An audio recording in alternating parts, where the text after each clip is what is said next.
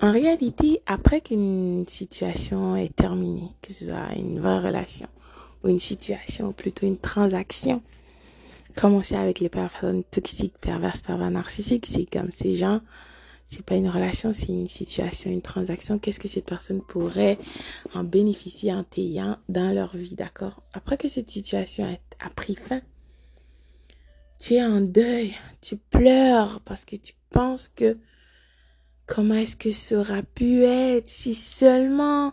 Peut-être que oui, peut-être que non. Ben écoute, ça aurait pu être comme ça si c'était comme ça. Ça aurait pu être ça, mais bon, voilà. Tu es en train de pleurer, de vivre un deuil sur quelque chose qui n'a jamais existé. L'illusion, cette fantaisie que tu as cru, ce monde d'utopie.